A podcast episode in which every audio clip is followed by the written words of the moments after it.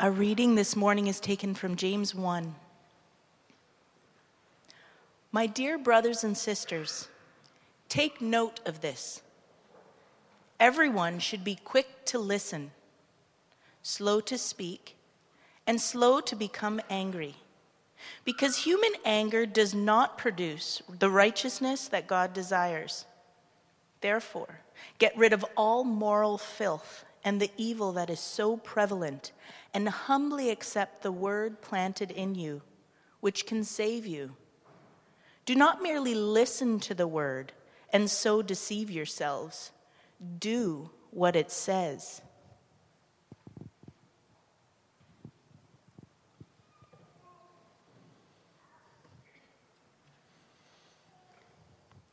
There's a line in Dale Carnegie's popular best selling book, How to Win Friends and Influence People, that says you can make more friends in two weeks by becoming a good listener than you can in two years trying to get other people interested in you. So, listening can win you friends. That is one of the many benefits of listening, and we're going to talk about some of the others here this morning. Listening is a theme for the month, but it's actually a bit bigger than that. Every year, the leadership of our church uh, makes decisions around and makes a priority of a specific theme. And last summer, as I was kind of prayerfully thinking about what it was that was going to be important for our church this coming year, uh, the word listening just popped into my mind, and I thought, okay, that's it. Listening, listening. Uh, but what does that mean? What is that going to look like? Uh, so I wrote a little paragraph last summer that I thought uh, would kind of chart the course for the way that we can make a special focus on listening as a community in 2017 and 18. Genuine discernment requires genuine listening. So we will position ourselves to listen well during this next season of life and ministry. We will listen to one another, sharing our diverse life experiences. We will listen to our broader community, growing in our understanding of the needs around us. And we will listen to the Holy Spirit, expecting to hear and receive guidance both individually and corporately. And so the staff and steering committee have been kind of mulling over this theme a little bit. And we've actually started into a few examples of how we can listen well this year. Our pastoral care team in the fall met to talk about uh, active listening and how we can broaden the number of ears that are available to listen to the needs of our church community. Uh, we did a church survey uh, later in the fall in which we had 190 people responding. That's a lot of listening to be doing. And so we've got a team right now of four people who are going through all of that data and they're going to be crunching it and sharing it with our steering committee. And by time we get to our annual meeting in the spring, they'll be able to share what they have heard from the community.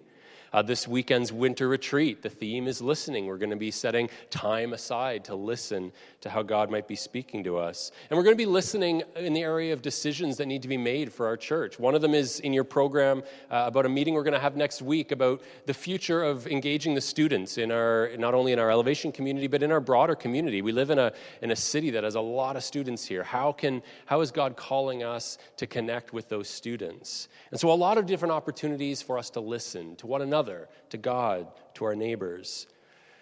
Many of us have lost the art of listening, though.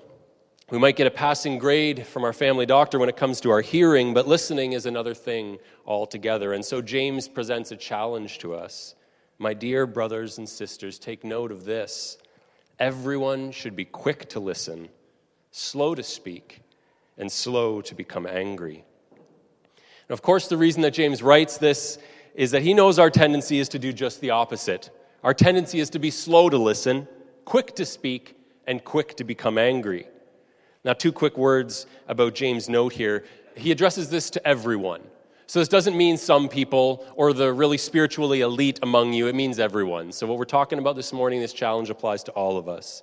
And then this word should, which indicates it's going to be a challenge. He doesn't say you must do this because he knows you're going to fail and he knows it's going to be a struggle, but he doesn't say everyone could do this because it's not really optional either. This is something that we've got to focus on and we've got to get right over the long run of our lives. And so as we kick off a new year, a new series, let's explore how we can accomplish the great reversal that James invites us to. We're challenged to be slow to speak And the reason is that our tendency is to be quick to speak. Now, of course, these are generalizations, but they are generally true about people, and these things are definitely true about me. I feel like I've got a lot of authority to speak on these things because I am most certainly uh, slow to listen, quick to speak, and quick to become angry. I'm getting better at it, I think, over time, um, but these are things that I certainly find challenging, and so hopefully you can identify with me a little bit. Stephen Covey, in his book, Seven Habits of Highly Effective People, writes If I were to summarize in one sentence the single most important principle that I have learned in the field of interpersonal relations, it would be seek first to understand, then to be understood. The single most important thing that he has learned in all of his research is that we need to listen to other people before we try to get them to listen to us. Now, picture yourself in a conversation about something that matters to you. Maybe it's politics, maybe it's theology, maybe it's something that's going on in our community, something that would be challenging, and someone says something that you don't agree with, or something that's different than how you feel or what you believe about this theme. How do you respond? Do you find yourself slow to speak? Or do you find, more likely, that you quickly jump in, that you quickly add your opinion into that conversation? Dallas Willard once wrote that being right is one of the hardest burdens human beings have to bear, and few succeed in bearing up under it gracefully. It's a hard thing to be right because when you know you're right, you just want to say it. And when you say it, it causes problems. It's like the sign I found I'd agree with you, but then we both be wrong right? It's hard for us to keep our mouths shut. But a number of years ago, I found myself getting in a lot of these kind of debate kind of conversations where things would get heated and, and opinions would be shared. And I had this, this perspective that I was like, I have to, I just have to speak. I've, I've got to correct these people. I've got to let them know the truth. I've got to be right. And, and I remember just getting tired of it. And I said to myself, I said, okay, here's the deal. If I'm ever going to be slow to speak, I've got to give myself permission to be wrong. And this was, this was like monumental for me because I had this idea that in every conversation I was in, I needed to make sure that, that people knew what I believed and they knew where I stood. And I got to a place where I said, I'm just going to stop doing that. And someone will argue something and, and I will have something that I want to argue back and I'll just not say it. And it was actually incredibly freeing. And I'm not saying that I certainly never share that opinion, but there are many times where I'm willing to say, I will just keep my mouth shut because I don't have to be right. I don't have to have my opinion on the floor in this conversation. As part of the discipline of learning to become slow to speak. If we have any hope of genuinely listening to others, we have to be slow to speak. Because if we're quick to speak, if we're always talking, then chances are we're not giving other people the chance to speak at all. There's this great passage from Ecclesiastes, a book in the Old Testament, chapter 5, verses 1 and 2. Guard your steps when you go to the house of God. Go near to listen rather than to offer the sacrifice of fools who do not know what they do wrong. Do not be quick with your mouth. Do not be hasty in your heart to utter anything before God. God is in heaven, and you are on earth. So let your words be few. It's this great image. We, we go and we've always got something good to say, and the, and the author of Ecclesiastes is like, just stop talking, just listen. And what a great way to think about our words, not only when we come to offer something to God, but all of our words, the sacrifice of fools. We think what we're saying is brilliant, we think what we're saying is profound and necessary, but the Bible says that sometimes it's more like a sacrifice of fools. And then James ups the ante, but he by connecting this to our relationships with one another. It's not only in our conversation with God that we need to be cautious and become slow to speak, but in our relationships with one another. Those who consider themselves religious and yet do not keep a tight rein on their tongues deceive themselves, and their religion is worthless. Now, the word religion itself has kind of become negative in church circles in the last couple decades, so I'm going to actually just change the wording a little bit so you don't feel like you get off the hook here those who consider themselves faithful and yet do not keep a tight rein on their tongues deceive themselves and their faith is worthless. That's what he's getting at here. Not being able to control our tongues, it does a lot of damage to our faith. The relationship habits, destroying habits of gossip and slander, for example, are most often a result of quick speaking we hear some news and we quickly respond, and it ends up being talking about someone behind their back or saying something negative about someone. This is what happens when we're quick to speak. But if we hesitate, if we slow down, we might just be able to abstain and avoid the harm that's caused by gossip and slander. We need to consider the weight of our words. We need to consider how our negative words can affect people, but we also need to consider how our positive words can affect people. And if we're quick to speak in every conversation we're in, the chances are the words we're speaking aren't actually that deep. They're just surface words. And so they're probably not actually having a very positive effect in the people we're talking with. But if we can slow, our, slow it down, wait before we speak, we'll actually be able to say something more encouraging to the people around us. As the poet Hafiz wrote, I am a hole in a flute that the Christ breath moves through. Listen to this music. We're only able to, to think about ourselves that way if we slow ourselves down. So, James also encourages us to be quick to listen. And of course, he does that because our tendency is to be slow to listen. In the words of one author, most people don't realize that there is more than one kind of listening, just as they don't realize there is more than one kind of woman. There is a lot of different versions of listening. And when you say, I'm listening to you, what do you mean when you say listening? Because of our preference for hearing ourselves talk, we fail to listen well to others. I'm going to take a look at a clip that illustrates what it can be like when two partners in a conversation are doing a bad job listening to each other. Take a look.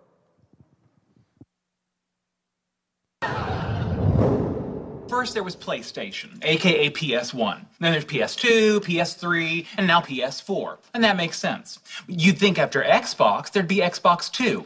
But no. Next came Xbox 360. Hmm? And now, after 360, comes Xbox One. Why one? Maybe that's how many seconds of thought they put into naming it. Can you get the butter, please? Yeah. However, with the Xbox One, I can control my entire entertainment system using voice commands. Up until now, I've had to use Leonard. Then get the other one. Pass the butter. Get, hang on. I don't feel like you're taking this dilemma seriously. Fine, Sheldon. You have my undivided attention. Okay, now, the PS4 is more angular and sleek looking. No way! It- It's true. But the larger size of the Xbox One may keep it from overheating. Well, you wouldn't want your gaming system to overheat? No, see, well, you absolutely would not. And furthermore, the Xbox One now comes with a Kinect included. Included? Yes.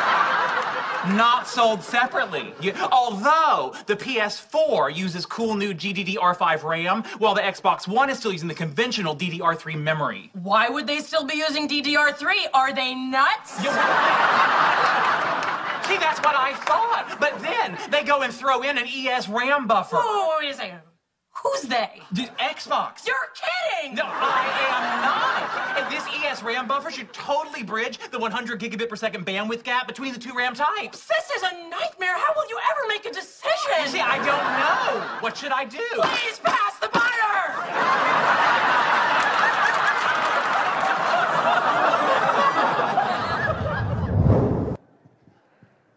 All right, so a great example of what happens when we are slow to listen to the people around us. An extreme example, maybe, maybe not. Maybe, maybe not. There's this great line by Edgar Watson Howe. He says, No man would listen to you talk if he didn't know it was his turn next. And don't you feel like that sometimes? Like on both sides of it, sometimes you're like, this person is not listening to a word I say. And there are other times where you catch yourself, I am not listening to a word this person is saying. Like it's just about waiting for yourself to have that opportunity. And then we end up talking past each other and we don't actually listen to what each other are saying. As in this little kind of example from the sitcom, it's just like they're talking, but none of them, none of them care about what the other person is saying. So, when our pastoral care team got together in the fall and we were talking about listening, uh, Marion Ween shared with us uh, five examples of, of bad listening. And she talked about the advice giver, the person who, when you hear someone talking to you, you immediately solve their problem. Well, that's simple. You just need to do this and then that, and then your problem will be solved. You like that person? Do you like that kind of listener? Or how about the interrupter? The person who always has something else. Oh, that reminds me. And they, they've got something else they want to say. Or how about the reassurer? The person who just says, Well, everything's going to be fine. You see, you pour out your heart to them, and they're like, Everything's going to be fine. Don't you worry about it. Or about the rationalizer? Well, I think the reason that this is happening is clearly because of this, and because of that, and because of this, and because of that. or the deflector, the person who says, just takes it off on a totally different tangent as if you haven't shared something that matters to you at all. There are all kinds of different examples of how we can do a poor job listening to people. Being quick to listen requires us to listen well, to listen actively and attentively. Watchman Nee, a Christian writer, says that if a Christian in need turns to a servant of the Lord for help, as that one listens to his brother's story, he should be able to discern three different kinds of speech the words he is uttering, the words he is holding, and the words he cannot utter that lie in the depths of his spirit. This is such a profound thought. And as I read this, I think about how deep our listening needs to be in order to hear all of those things, to actually hear what the other person is saying to us, and then to know what else they want to say and, and how, how can we respond in a way that will get them to say what, what else they want to talk about but then paying close enough attention and caring enough about the conversation that we can actually sense the thing that they don't want to talk about but that they might need to but if we're quick to listen we might just hear them and be in a position to help so listening well can open a door for us to respond with love to what we've heard but it can also benefit ourselves as our own understanding deepens. It can be a benefit for others, certainly, but for ourselves as well. Being quick to listen opens us up to the wisdom and the experiences of others, Spe- specifically when the people we are listening to think or believe or act differently than we do. People who are different than us can actually teach us a lot. And so, back in the fall, I mentioned this in the context of a sermon that, that one of the challenges I wanted to put out there for us was, was to find a couple of people in our church community who think or believe or act differently than you and engage in intentional conversation with them. Go out for coffee, have them over to your house, stick around for a while after a Sunday morning service, and engage in a conversation with someone that you find thinks differently than you. To learn from them to open up your mind a little bit. And so I want to remind you of that challenge now and put it out there again for those who might have missed it in the fall.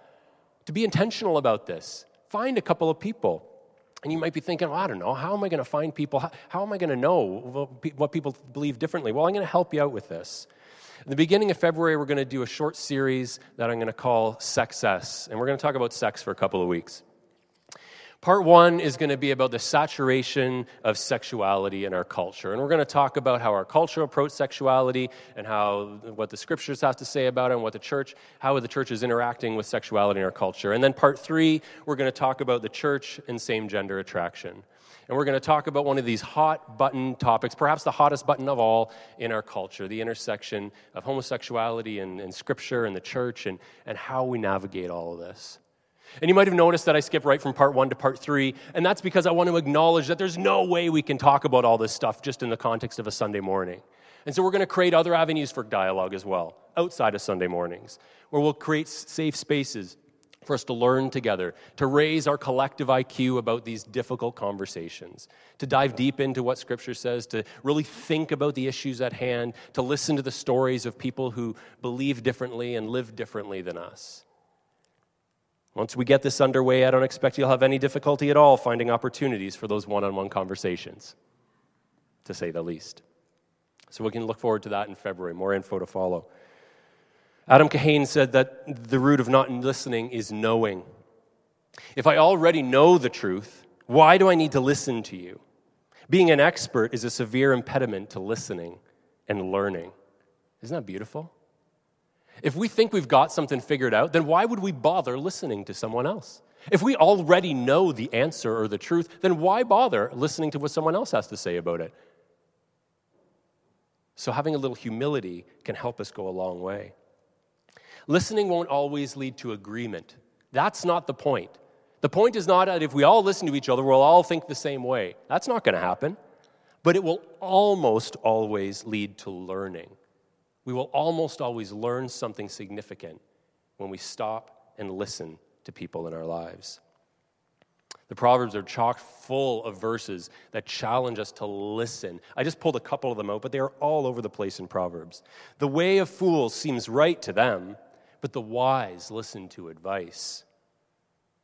Or Proverbs 1 8, listen, my son, to your father's instruction, and do not forsake your mother's teaching. There's lots of verses like this encouraging the young to listen to the old. Reminds me of this great Mark Twain quote, possibly my favorite. He says, When I was a boy of 14, my father was so ignorant I could hardly stand to have the old man around.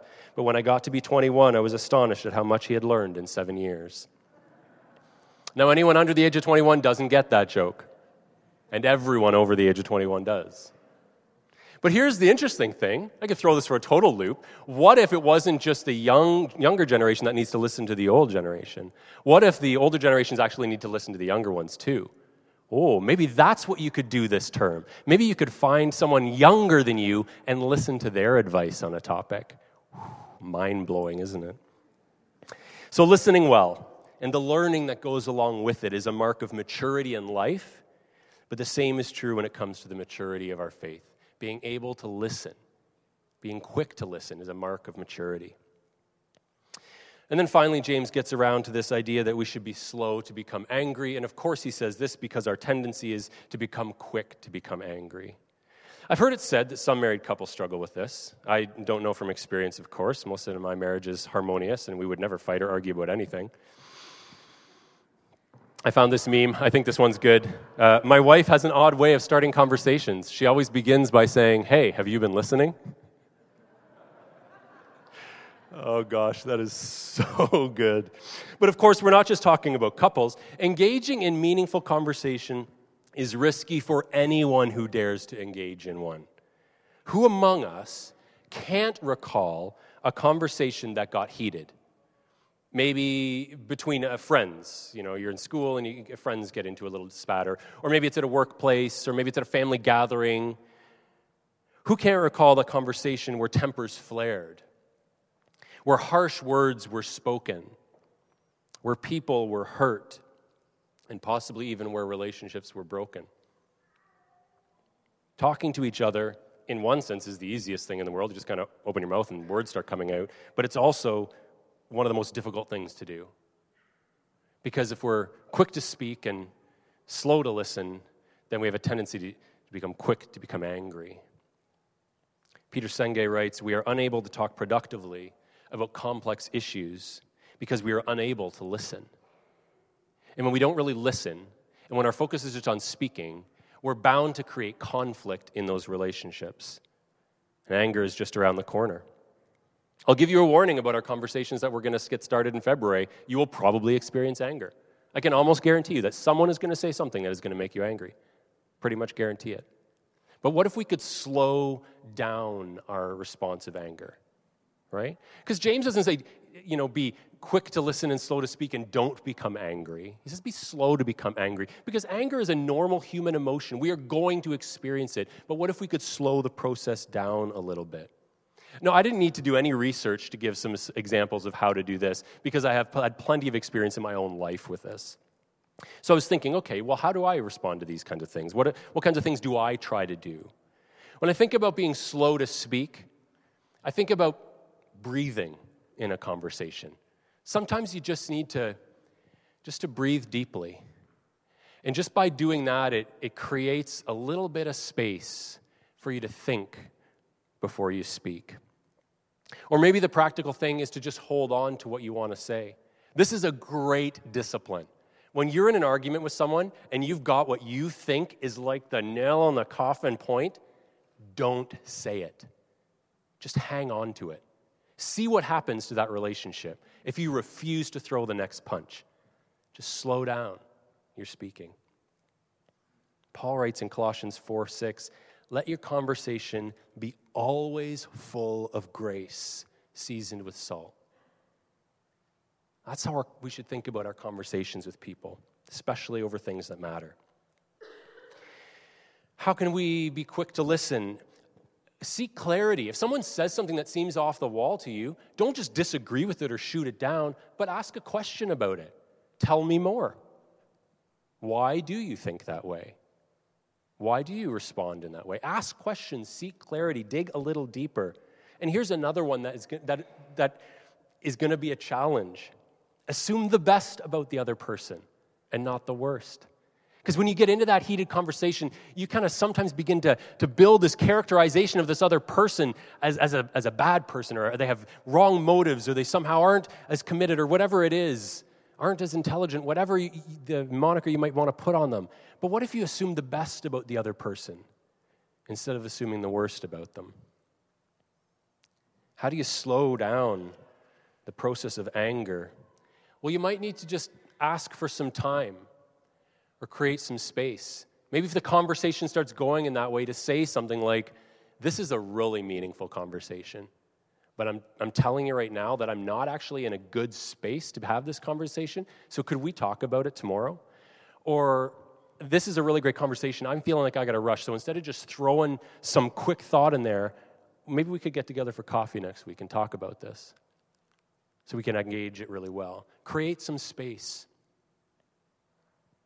Maybe it's just 15 minutes, maybe it's a week, whatever it is. We create some space to let the anger simmer down a little bit. And maybe you need to talk to someone else in confidence, not in a gossip way, not in a slander way, but in a relationship building way, where you sit down with someone and say, someone who's not connected with this conversation say, I need someone else to help me process this. I need someone from the outside to help me do this so I can allow my temperature to come down a little bit, so I can engage this conversation and this relationship in a healthier way. James goes on to explain the reason that we should be slow to become angry. He says, Because human anger does not produce the righteousness that God desires.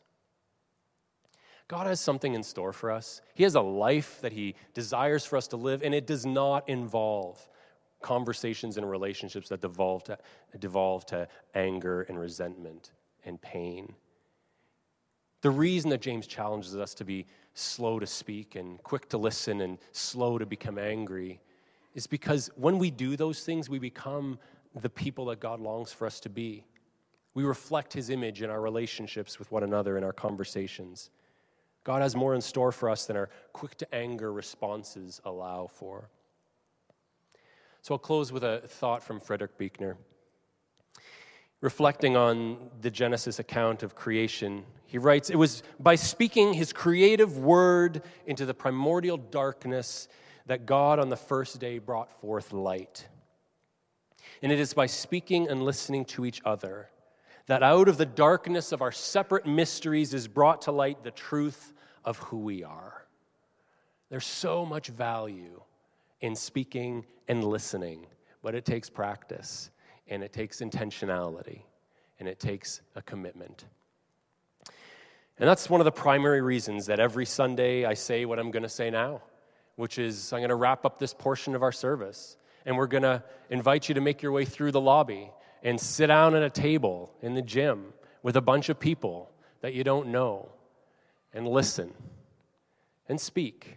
And this morning it'll be awkward because everyone's going to be so slow to speak and so quick to listen that no one will say anything. It'll just be silent. And...